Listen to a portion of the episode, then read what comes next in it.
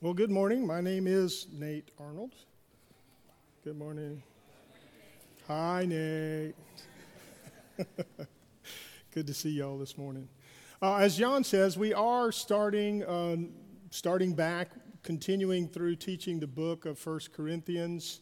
And uh, we've had a little time off for the holidays, so we're jumping back into a new mini series. And the mini series is titled Check Your Status. And John has already told you that we'll be going through various statuses of people. And uh, this morning, uh, I'm going to pre- be preaching. The title of the sermon is Sex in Marriage A Logical Conundrum. A logical conundrum. That's an old word but uh, we'll, we'll break that out a little bit, hopefully, for you in a few minutes. But before we begin our message, a little cultural background to reconnect where we were in 1 Corinthians to uh, the message today. We're, we're going to need to do that. So it's, it's, it's a little necessary. So I think it's kind of fun that the first topic back into Corinthians is about sex. It's going to be G rated today, don't worry. But it's about sex, and in particularly uh, sexual immorality and how to protect from that. I've taught you before that Corinth was a sailor town. For those of you who are not sailors, you really don't have an idea what that means, but it was with rough men who sailed ships. And Corinth had two ports, and these men were always passing in and out, so there was all kinds of prostitution, sex trafficking, all the things that you would see that revolve around a port today.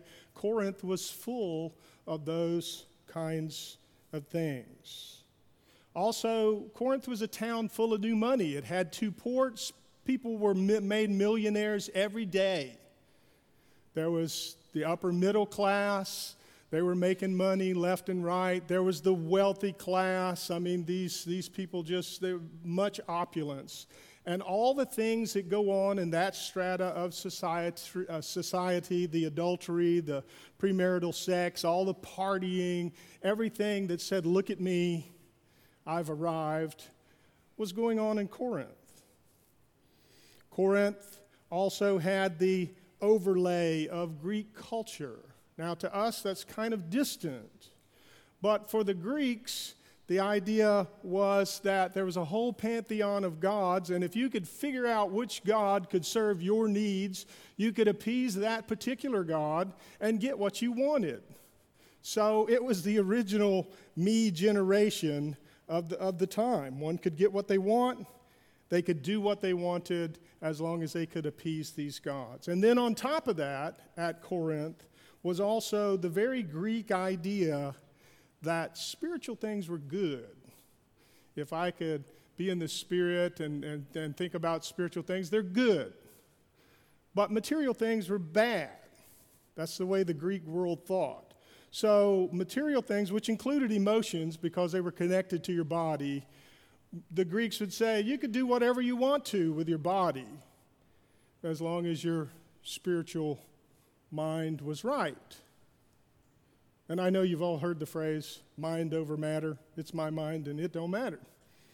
But, but that's, that's, that's, that was their society of the day. So when you combine these two attitudes, uh, I do what I want, and it doesn't matter what I do with physical things, these ideas often manifested themselves as various types of sexual promiscuity. As a matter of fact, the Greek word that we find in the Bible is the word porneia, which is an umbrella term for all types, I mean, all types of sexual immorality and promiscuity. And God, through the power of His Holy Spirit and the person of Paul, chooses to plant a church right smack in the middle of all this. Isn't God amazing? Amen. Isn't God amazing? Now, I find that the world I live in, Goose Creek, South Carolina today, is, is very similar to Corinth uh, in reality. Sexual immorality is a problem today, is it not? Just as it was then. It destroys people today just as it did back then. I find, just as the Corinthians did, that the cultural influence regarding sexual immorality is very strong around me all the time. It's always there. And the culture is always seeking to push its ideas into me and, and change the way I think. It's, it's moving me in a direction like a, a giant current. And this happens in very subtle ways, and it happens in some not so subtle ways. I'll give you three quick examples. Television. It is very hard today, very hard, to find movies that do not present some form of sexual immorality. It is extremely difficult, either overtly or by innuendo, especially with regard to premarital sex, sleeping around, living together, or homosexuality. Media has mainstreamed or pushed all that stuff to mainstream society, and that's the way our culture thinks today. Internet. Internet's a lot of fun. I happen to, I didn't design the internet, develop the internet. I'm not Al Gore. But, the, but really, I work on multiple computers throughout the day, and, and I touch multiple websites. And it's always fun to me to play with the computer because when you first get on the website, it's trying to figure out who you are. There's a set of heuristics or an algorithm behind it trying to figure out whether you're male, female, white, black, age, whatever, so they can target marketing to you. It's a lot of fun. So they'll throw up scattered ads, and you just pick one, and that starts a string of things happening. So sometimes I'll pick a lady's purse. And it's kind of fun, you know. Then the next thing it'll show me some high heel shoes. And, but the ads, as they go, as it starts necking down who it thinks I am, get more and more sensual, don't they? If it thinks I'm a young lady, the last thing it kind of shows me is a guy without a shirt on. He's buff, he's shaved, and his jeans are cut all the way down to here. It gets very sexual very quick. If it thinks I'm a young man, it starts showing me young ladies, doesn't it? The one I get the biggest kick out of is when I'm searching, uh, researching construction equipment or things like that. The next thing I know, I'm looking at a generator to go on a, a job site, and there's this scantily clad, beautiful lady in Daisy Duke shorts, tube top, white hard hat, and red high heel shoes. Now, on what OSHA approved construction site will that, that ever, ever happen? Okay? So, but they target pleasurable lust. They associate the pleasurable uh, things of the eye with the, the product they're selling, and they seek to use that for us.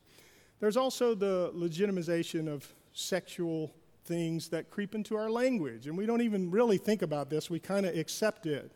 But you see the movement. When I was young, things were called strip clubs. Now they're called gentlemen's clubs. You see how that moves into mainstream society. We use double entendres in our marketing, and that's okay. You'll see businesses called Hooters. Y'all know what I'm talking about. Okay? Some people are trying not to laugh real hard. But you also see things like prostitution and other items like that that are now more legitimized in our society, and they're called the sex trades, aren't they? You see the movement of culture, you see the movement of language, you see all the swirl that's around us pushing us in that direction. Now, please don't hear what I'm not saying. Please don't hear what I'm not saying. I'm not saying that we should mistreat or look down with disdain upon anybody that works at Hooters, TV actors, or even the people that work in the sex trades. It's not what Christ calls us to do. Christ calls us to extend his love to those people and hopefully wind up telling them about the gospel. That's not the intent of me discussing this point. What I am saying is that the culture around me is always, always seeking to mold the way I think, to make me conform, to heighten and exploit the sinful desires that already reside in me, and thereby pull me away from following Christ. And these are the devices that Satan uses against me, against you the culture becomes nothing more than an amplifier that magnifies or strengthens the pull of my own sinfulness. It's like I know all of you in the room have played with magnets. Raise your hand if you have never played with a magnet. Good. You'll find one on your refrigerator probably at home. But you know, if you link two magnets together, the force field gets stronger. So that's what happens to me. When culture is all around me. That's one magnet. And my sinful desires get plugged together. I can sin. I can wind up running off the rails and going into sin. And many people do. Many people roll into sexual sin at that point. Now, let's just be candid and be real about sin for a moment. Everybody in the room's a sinner. Get over it. Okay? You're, a sinner. I'm a sinner. But here's what I want you to see. When we sin, we often want to blame other people, don't we? Just what Adam and Eve did. you know, Adam said, Hey, the woman you gave me. The woman said, Hey, the snake. Uh, and that's what we want to do. It's somebody else's fault when we sin. But I want to show you what the scripture says about sin and, and go through this. Let's look at James chapter 1, verses 13 through 15. James chapter 1, 13 through 15. Says, Let no one say when he's tempted, I'm being tempted by God. God's not doing this. For God cannot be tempted with evil, and he himself tempts no one. But what does it say here? It says, But each person is tempted when he is lured and enticed by his own lust. It's the thing in me that causes me to sin. The desire, when it, then desire, when it is conceived, gives birth to sin, and sin, when it is fully grown, brings forth death. That's where sin comes from. It comes from inside of me, not those outside forces that try to push it on me. But the Bible is very clear also that if you're a follower of Christ, you have the Spirit of the living God in you and me, and we do not have to sin. Even though all his forces are around me, I don't have to sin. And the Bible is very, very clear here. Let's look at 1 Corinthians 10:13. It says, "No temptation has overtaken you that is not common to man." Everybody has this problem. No temptation has overtaken you. It's not common to man. But God is faithful, and he will not let you be tempted beyond your ability, but with also with the temptation he will uh, but with the temptation he will also provide the way of escape that you may be able to endure it. You don't have to sin. We don't, we don't have to. Okay? Not saying we'll be perfect or anything like that. Okay? So you say, well, Nate, if I, if I sin because of what's in me and, and I don't have to sin, then how do I work out this life and keep from sinning, especially with regard to this sexual immorality stuff? Well, the Bible is again clear, and I, I would like you to take this as homework, if you will. Romans chapter 7 and 8. I'm not going to cover the whole chapter, I'm just going to cover a few verses. But take this as homework. Go home and, and, study this. Look at what the scripture says. In Romans chapter 7, verses 21 through 25, Paul says, So I find it to be a law that when I want to do right, evil lies close at hand. Duh. Okay? It's all around me. For I delight in the law of God in my inner being, in my spirit. But I see in my members another law waging war against the law of my mind and making me captive to the law of sin that dwells in my members. Wretched man that I am, who will deliver me from this body of death? Thanks be to God through Jesus Christ our Lord. So then I myself serve the law of God with my mind, but with my flesh I serve the law of sin. What Paul's saying is if you follow the Spirit, you can stay away from sin. If you follow the flesh, you'll fall flat on your face every time. That's everyone in this room. Everyone. And you, you say, Nate, okay, great, but I still sin. Right? Just wait for yes. Okay. Yeah, we do. We still we still sin. Let's just be real about sin. Well, now you understand. This is why we can't look down on anyone else. This is why we can't look down on those people in the sex trades or, or anyone else that we think is abhorrent to us. We can't look down on them because there's no way that anybody in this room is ever going to get to heaven by our own sinlessness. Never going to happen. We don't possess that. Ever. But it's only by grace through faith in Jesus Christ that we get to heaven. You see, God takes the righteousness of Christ and He accepts that in place of our sinful being. And that's how we get to stand perfect and holy before a living and powerful and just God. And you see, it's precisely because my sins have been forgiven, my sins have been forgiven, that I now struggle against sin. I, I want to fight against this thing that's killing me. And I do it so that Christ, who paid the price for me, gets all the glory. That's the reason I do it. That's the sole reason I do it. Not, I'm not trying to pay it back. This is not some spiritual mortgage that I eventually pay off in heaven and woohoo, now God, I'm in, I'm good.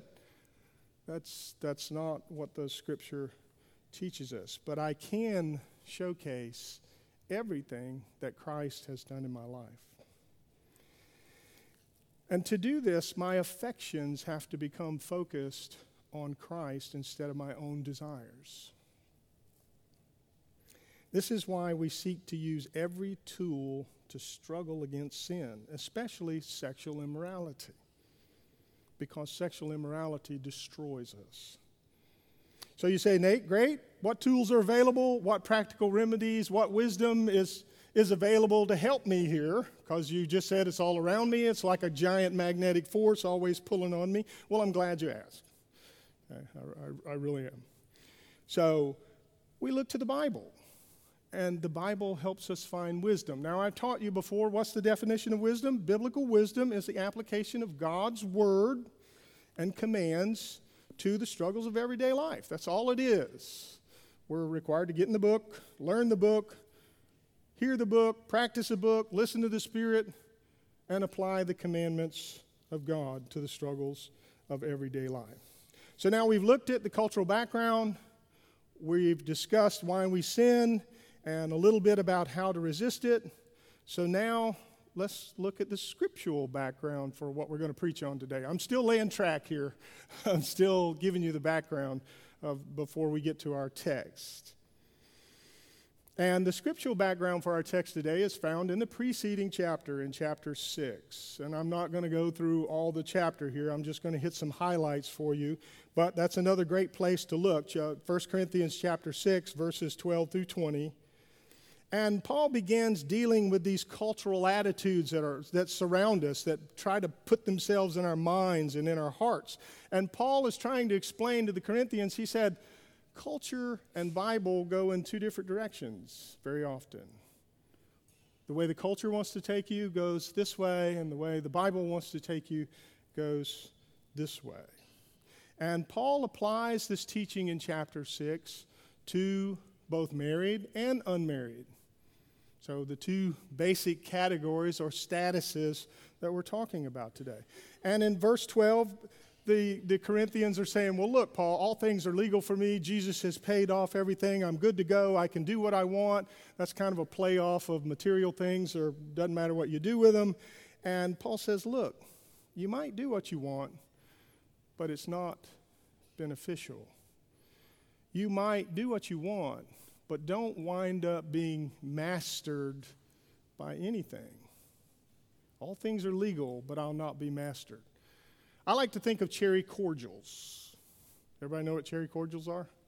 Okay, all the ladies are going, yeah. Okay. Cherry cordials are these yummy little maraschino cool cherries with all their sweet juice and it's wrapped inside a chocolate. It's totally legal for me to have cherry cordials. But as soon as the wrapper comes off that double decker layer box of, it's gone. I got chocolate smeared all over my face. You know, my, uh, my pupils are dilated, my heart's racing. Yeah, that's what happens to me. Even though it's legal for me, it's not beneficial, is it? And by the way, diabetes runs all through both sides of my family, so yeah, that's a terminal course if you want to take it. Okay? But that's what Paul's saying. In verse 13 of chapter 6, the, the Corinthians are saying, look, and you hear this today sex is an appetite like anything else, you know. Food for the stomach, stomach for the food. I eat whatever I eat when I'm hungry, and by extension, I commit sexual immorality whenever I feel like it. Paul says, no. He says the purpose of our bodies, the reason they exist is to glorify the Lord. And Paul says the body is not meant for sexual immorality, but for the Lord. That's the reason the body exists. And then in verse 18, he says, Flee sexual immorality. It's a sin against your own body.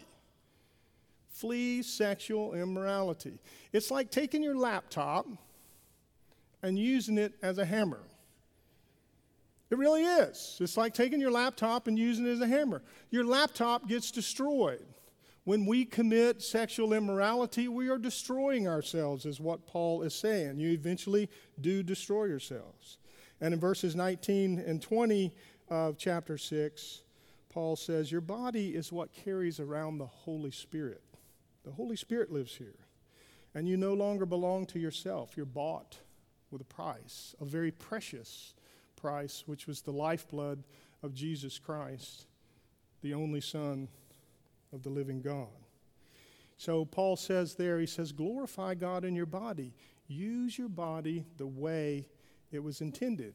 That's for married and unmarried people. And that's the background for our text today. That's the background. So it's our habit to stand for the reading of the Lord's word. So I will ask you, I'm fixing to start preaching now. I'm going to, God's going, great, we'll get out of here at 3. Okay. But this comes from 1 Corinthians chapter 7, verses 1 through 5. This is the word of the Lord.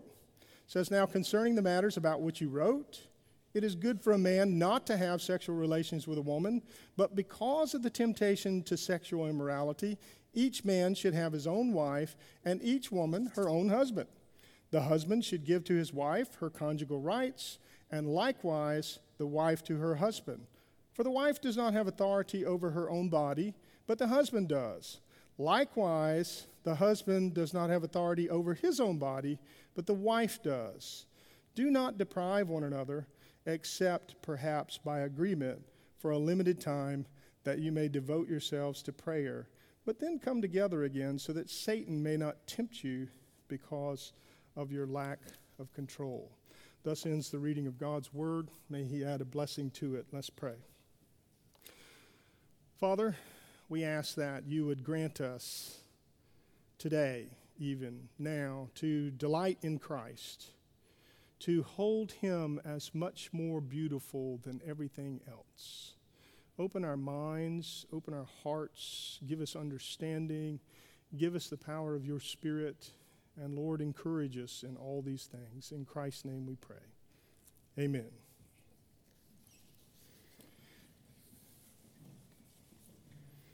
You are a well trained audience. now, I need to warn you here just before I start preaching that before we unpack this passage, this particular passage, which is why I know my brothers gave, love me because they assigned me this particular passage to preach on.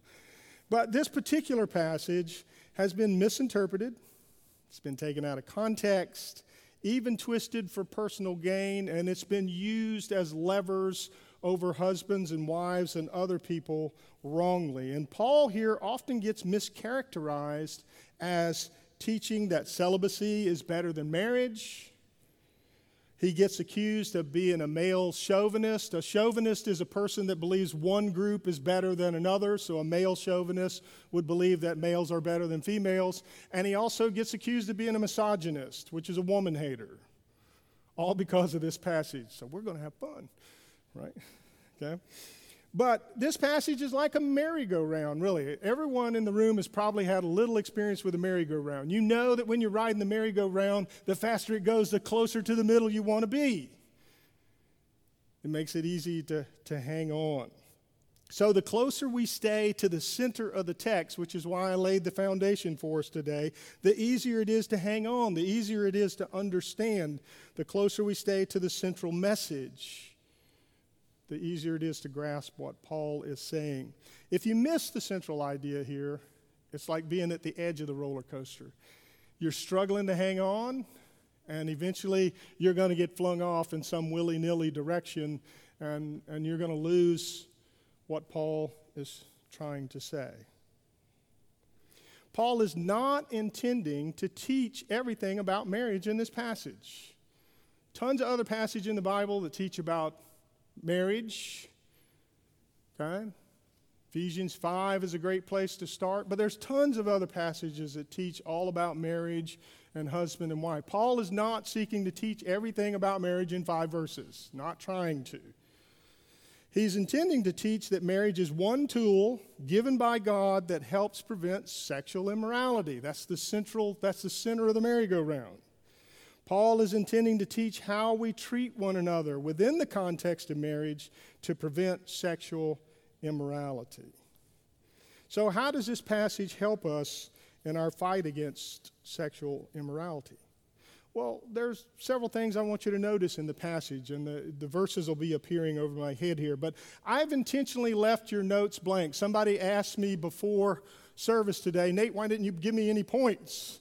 And I, I said, You'll hear why in a minute. But I intentionally left that big open space so that you can copy down what's good for you. So you can find what's useful for you and, and take notes there, put down what's helpful. But in verse 1, I want you to note Verse 1 Paul is answering a question from the Corinthians. Paul established the Corinthian church. He spent 18 months there. He sent letters back and forth. He's had at least two delegations come to him to bring questions and things like that. Paul also sent Timothy back to uh, Corinth, and he tried to get, um, uh, who was it? I just lost my mind. Yeah, Apollos. Tried to get Apollos to go to Corinthians. He encouraged him to go to go see uh, the Corinthians and, and, and strengthen them spiritually. So Paul has an ongoing relationship with Corinth, and they're asking him questions. And the reason I want you to note this is because it's important to note the part that's in parentheses. It says it's good for a man not to have sexual relations with a woman. Paul is quoting a comment from their letter back to him. Now, I want you to know what Paul's not saying. Paul is not saying that celibacy is a higher and more spiritual form of the Christian life, and that those who possess that gift are on a higher spiritual plane than the rest of us. That's not what Paul's saying. He's just quoting out of their letter. Neither is he saying that the celibate life is bad. He will actually cover that later in chapter 7. That's another category of your status. Not saying either one of those. He's simply restating the Corinthians' original statement in their letter, in their questions to him. That's all he's saying. So he's going to use it in verse 2 here in a minute, but, and that brings us to verse 2. Now, here it says, uh, but because of the temptation to sexual immorality, if you have the NIV or the NET Bible, it will translate it slightly different. It'll say, because sexual immorality is going on. Okay? Because it's going on. Now, Paul's not naive or stupid. He's not. He knows sexual immorality is going on. It's going on in churches today, it's going on all around us. So he knows sexual immorality is going on, and he begins to restrict sex to the biblical context of marriage. I want you to see what Paul says here. He says, But because of the temptation to sexual immorality, each man should have, and have is underlined up here for you, because the underlying Greek word there means to have sexual relationships. Sexual relationships don't belong outside the marriage. You should be having sexual relationships inside the marriage. Each man should have his own husband, or each man should have his own wife, and each wife her own husband. This brings us to verse 3, and this is kind of a key thing for us. We don't get this today because in verse 3, Paul pulls the pin and he rolls a hand grenade in the middle of the room. To Greeks, this verse is a bombshell. Really, and to many people today, it's a bombshell. But for the Greeks, this was a bombshell. Let me tell you about a little bit about how a Greek man thought and some of his privileges. He, and you see this happen today, he would like to have him a trophy wife. Anybody ever heard that term? You know what I'm talking about. He would like to have a, a, trophy wife or a wife that was well connected and she could keep the home and raise children and extend the family name, and that was her job. But when it came to pleasures, it was completely culturally okay for him to step outside the bounds of marriage and take his pleasures elsewhere. Mama was taking care of the kids, he was doing what he, and that was Greek culture.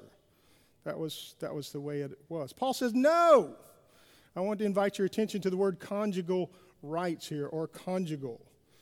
Conjugal means everything that belongs inside of marriage. Paul says pleasurable sex belongs inside the context of marriage. That's what he's telling the Greeks. This is a bombshell. This is, violates every way they think. And they're like, what? No way, dude. Okay? But that's what Paul says. And then he, he backs up a little bit from there. He said, Each the husband should give. The underlying Greek here is the language of debt. In other words, within the context of marriage, this is an owed debt. You owe it to one another. What the Greek, Greek says here. Should give is actually, hey, you owe the spouse all of these things within the context of marriage.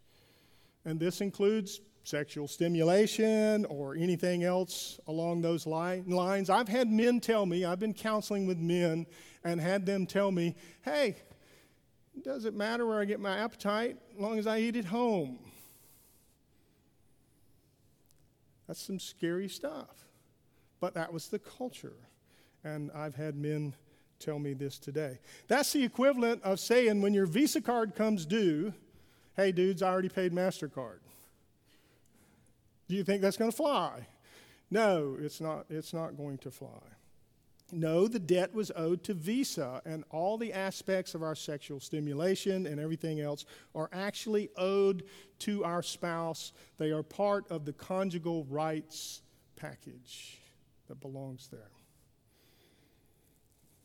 And then he does something even worse in Greek culture. He begins to elevate the rights of a woman with those of a man because he throws a word in there, likewise.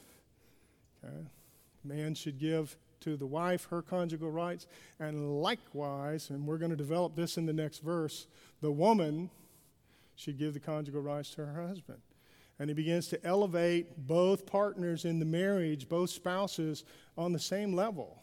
This rocked the Greek world. This, I mean, people would be booing in the back of the congregation. Nobody start booing.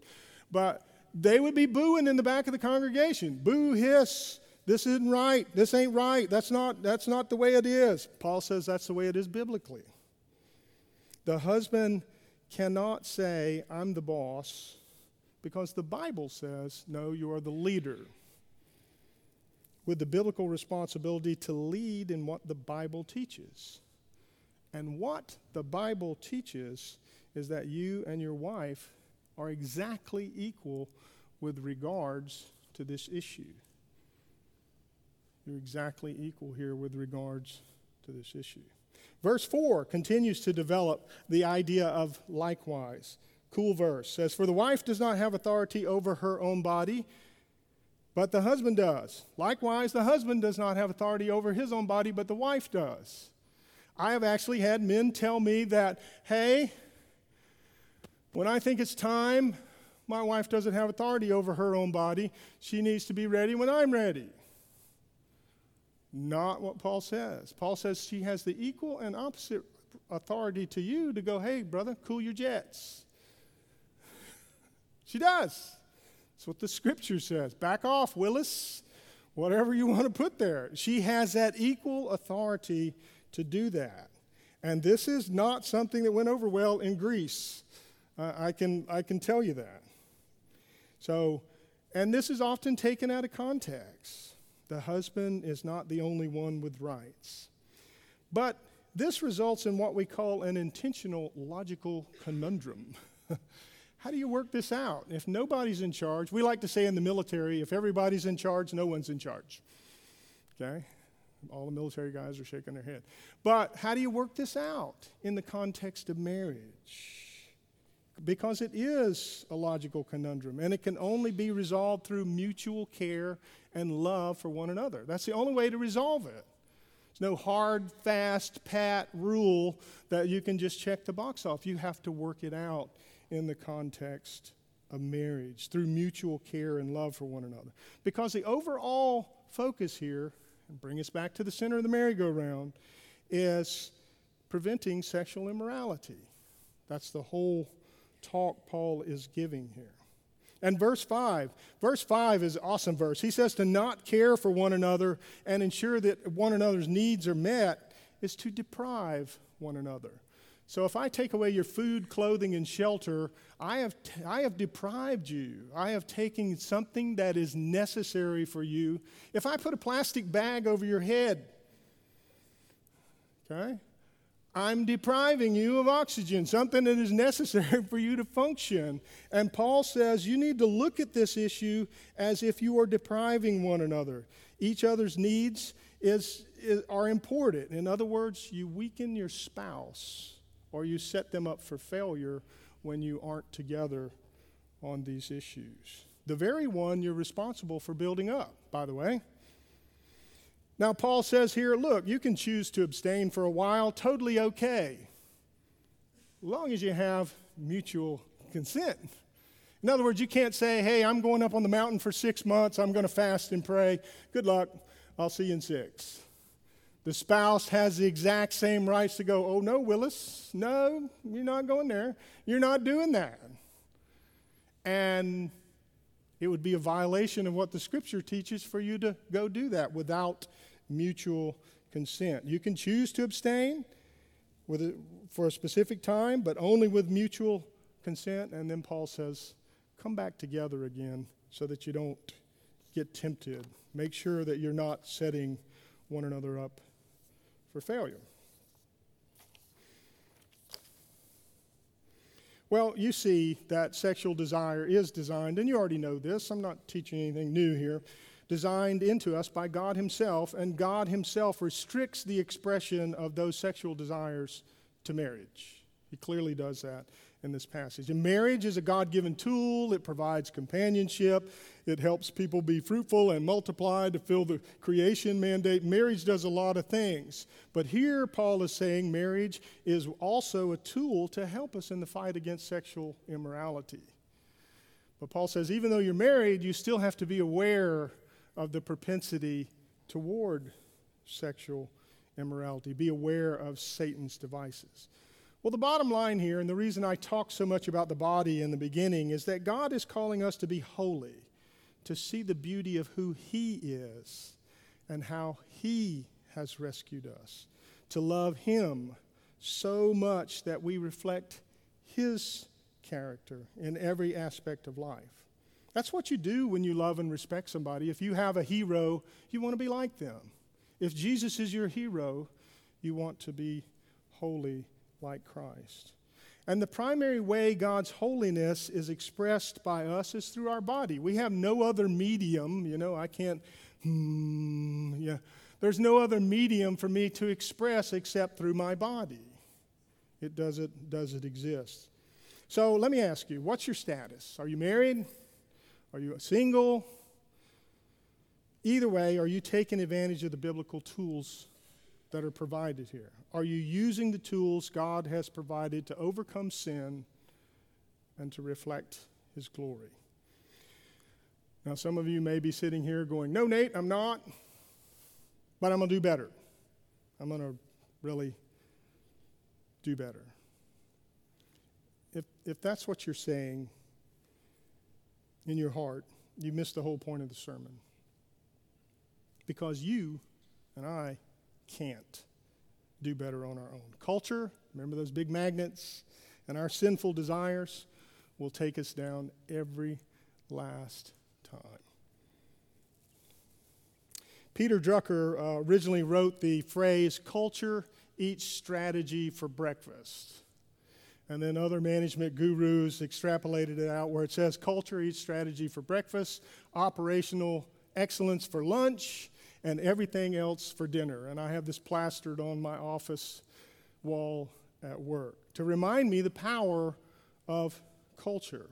And I think we aren't quite aware sometimes of the power of culture. So, how do we avoid this? How do we become more successful at this? we have to continually turn to Christ. And I want to go back to 1 Corinthians chapter 10 verse 13. And I want you to look at this very carefully with me because this is a key understanding. I want you to notice that it's God who's faithful. No temptation has overtaken you that's not common to man. God is faithful. You and I aren't faithful, are we? Okay? And it's He will not let you be tempted beyond your ability. And He will also provide the way of escape that you may be able to endure it. It's He, not me, right? He, not me. In order for this to happen, our affections, which is what we love, have to shift off of the things of the world, move off of culture, and on to personal desires. And you say, Nate, what does that look like? Well, I can illustrate it to you via a story about my border collie. Uh, I'm a dog lover, and I particularly like certain breeds, and border collies are one of them. And border collies are working dogs, and they kind of lock in on whoever they figure the farmer is, and that's the only person they listen to. So in my household, I'm the farmer. And I was gardening, which is what farmers do, and I left a box by my back fence, and my house butts up against the swamp, and deer come up there all the time. And my doggy was up on the on the box, and he had his back feet on the fence, and a big flop-eared doe comes up there, and he is losing his mind. You know, and Miss Kate, my wife, starts yelling at him, "Chaos!" By the way, his name is Chaos. Okay, but but Chaos, get down, get down and he's yelling, and he's ah, and finally he looks back at chaos. You can ask her. he looks back at, or he looks back at Kate. Chaos looks back at Kate, and he goes, ah, and he's gone. His affections were more focused on what he wanted to do than on listening to Kate. But for me, all I have to say is, "Hey, chaos, come here." This dog has his affections so set on me, he will almost never be anywhere in the house that he cannot see my face. That's the way he is. One time, Kate took him to the vet. They decided to put a muzzle on him. Yeah, don't happen. Okay. So Kate called me on the phone. You can ask her after church. He, she called me on the phone and says, Will you talk to your dog? so she put him on speaker. I started talking to the dog. The dog said, Hey, it's Nate. And he stood there and let the vet do anything he wanted to do the whole time. And th- that really happened. His affections are so on me that I, I'm, I can do anything to him. He'll jump in my lap, all 65 pounds fuzz that he is, and I can literally turn him upside down, hang him off my lap, flip him up, play with him, do anything. If you touch that dog that way, he would bite you in a second. Literally, that fast. But his affections are set upon me, and that's how our affections need to be set upon Christ and his word. Well, you say, Nate, look, um, I'm just being honest. What if I've already sinned in this area of sexual immorality? Well, the Bible is also very clear here that in 1 John 1 9, the scripture says if we confess our sins, he is both faithful, in other words, he will do it, he's all, always do it, and he is just. He is just because he accepts the righteousness of Christ as ours, not because of anything we've done. He is faithful and just to forgive us our sins and to cleanse us squeaky clean, cleanse us from all unrighteousness. So even if you failed in these areas, you can turn to Christ. Now, this is my closing statement, and I would like for everyone to look at me. Put your, put your pins down. Imagine what an impact this would have on your life. If each time you were tempted to sin, each time, each time it, it comes to your mind and you catch it, you would immediately turn to Christ. Your affections would be set on Christ. And each time you did fall, because you're going to fall, you're human, doesn't mean you have to, but you're going to mess up. And each time you did fall into sin, you immediately turned to Christ and confessed. Imagine what a glorious life of walking in God's grace that would be for you and me. Imagine the joy in your life that you would have because you did that. Imagine how beautiful our marriages would be, that the world would marvel at Christian marriages and go, wow, I see how Jesus loves the church because that's what marriage is a picture of. Let's pray.